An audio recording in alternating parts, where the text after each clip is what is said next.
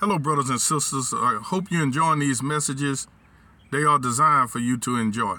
They are designed for you to be lifted up, for the spirits of condemnation to be lifted off of you. I bless you in the name of the Lord Jesus. And I speak to the evil spirit of condemnation. Come out of the people in the name of the Lord Jesus. I speak to the evil spirit of legalism and religiosity. Glory, I command you to come out of God's people. Come out of them in the name of the Lord Jesus. And I release the spirit of grace upon them. And I release the spirit of love upon them. And I release the spirit of compassion upon them in the name of the Lord Jesus. Hallelujah. I'm going to tell you, brothers and sisters, I know that the words I'm speaking to you, they will not return void. They're going to accomplish what they, they are sent out to do, and you're going to be blessed and you're going to be strengthening your mind and in your inner man. And you're going to be ready to preach. You're going to be ready to teach. You're going to be ready to lay hands on the sick. Why? Because you are righteous. You've been made the righteousness of God in Christ Jesus by the blood of Jesus. Hallelujah. There is therefore now no condemnation to you because you are in Christ Jesus. And you don't walk according to the flesh. You're not trying to justify yourselves by what you don't do or what you do. And of course, as I always say, we don't practice iniquity. But let me tell you something.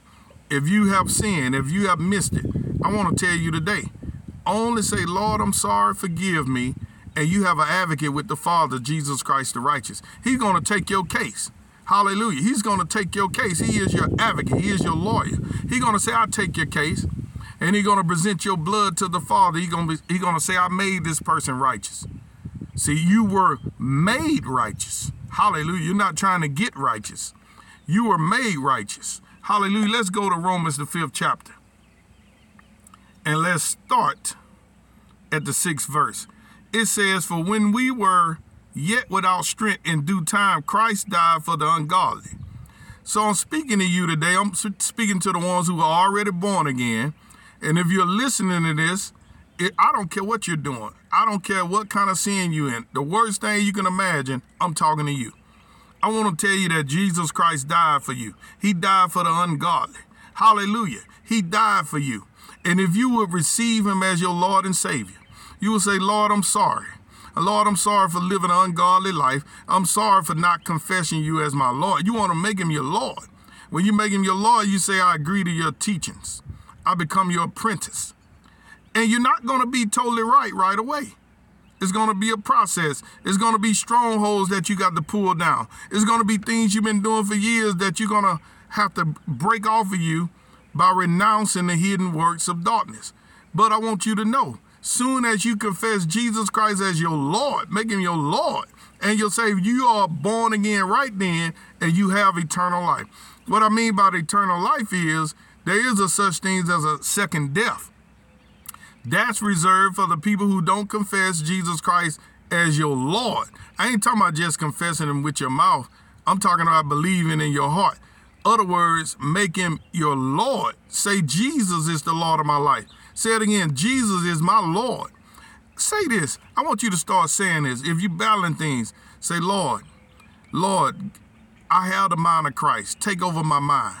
Lord, Lord, I have your love. Take over, take over, Lord. Take over my body. Take over my thoughts. Take over my words. Lord, I invite you in. Take over, Lord. Take over, Lord, my business dealings. Lord, take over, Lord. Take over my thoughts. Take over my blood work. Take over my bones. Take over my organs. Take over, Lord. I invite you in. Take totally over. Oh, he's already in me. So, Lord, I thank you that you're in me.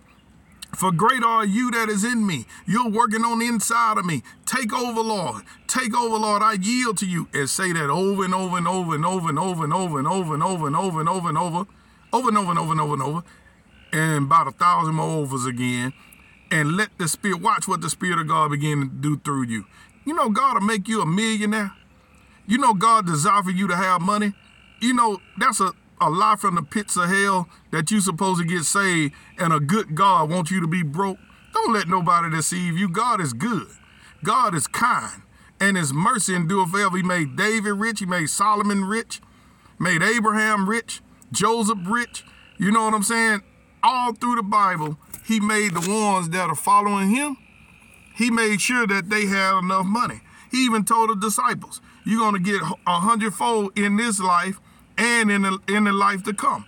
Other words, he made them rich. He gave them money. He healed their bodies, and he gave them eternal life. God is a good God. The thief come to steal, kill, and destroy, but God has come that you might have life and have it more abundantly. Verse 8, Romans 5. But God commended his love toward us, and that while we were yet sinners, Christ died for us. When did he die for you? So now you got a group of people, different ones in different sets in Christendom. You get born again and they tell you not saved. They tell you not holy unless you wear what we wear. Unless you dress like what we dress, unless you look like we look, unless you comb your hair like we comb our hair, unless you wear what it's just craziness. God commended his love toward us in that while we were yet sinners, Christ died for us. Now you're born again, but then you're not saved. People don't let folks deceive you. Now you're not saved unless you go to church on Saturday. I had a lady tell me one time, I guess she was a seven day Adventist. She said, I need to quit my job.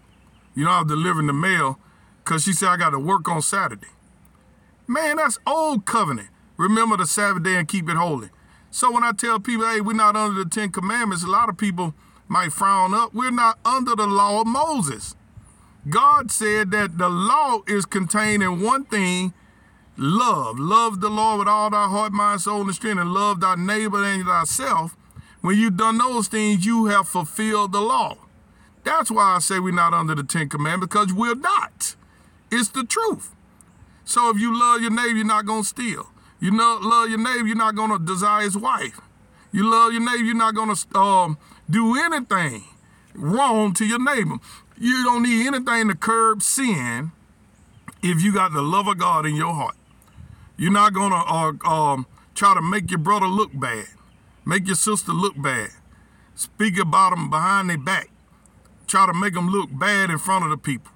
No, you're going to want to make your brother and sister look good. Hallelujah. You're going to want, want everybody around you to be blessed. You're not going to try to steal their money. You're not going to try to cut their overtime at work or uh, or not give them a raise if, if you're a boss. No, you're going to give them a raise. You're going to, the best you can. I ain't saying you can pay everybody everything, but uh, you're going to be righteous. You, you, you're not going to, you're not going to be evil. You're going to be righteous when you have the love of God. So your agreement is to walk in love. God agreement is to heal your body, give you money and all that. He is a covenant keeping God. He don't break covenant. It's a blood covenant. Hallelujah. He commended his love toward us. And that while we were yet sinners, Christ died for us. Much more then, this verse 9, much more then, being now justified by his blood, we shall be saved from wrath through him. Yeah. So God ain't telling you, well, now you got saved. You can't go to water world. You can't go to amusement park. You can't go to the beach. God didn't say all them kind of things. He said, now you're justified by his blood, not justified by works. If you justified by works, you fallen from grace. Now, God do say some things in the Bible you shouldn't do. Hallelujah.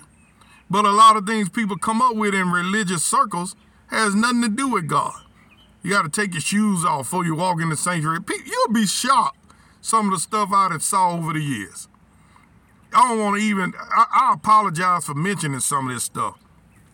Because some of you was blessed, hadn't grown up in that, and you hadn't seen it. And you need to realize that you blessed. Don't you run yourself off into that to them people with them religious spirits. Now they going they going to heaven because they believe on Jesus, but they don't have the peace because they don't understand the, the word of God. It says much more then, not much less being now justified by his blood, we shall be saved from wrath through him. You're not saved from wrath by what you do or don't do. You saved from wrath through the Lord Jesus Christ. Verse 10. For if when we were enemies, we were reconciled to God by the death of his son, much more, not much less, much more, being reconciled, we shall be saved by his life, not by your life. Not and not only so, but we also joy in God through our Lord Jesus Christ, by whom we have now received the atonement. Jesus Christ has paid for your sins, and you are you have been made righteous. You have eternal life. So walk in your liberty and be not a tangle again with the yoke of bondage. Be blessed.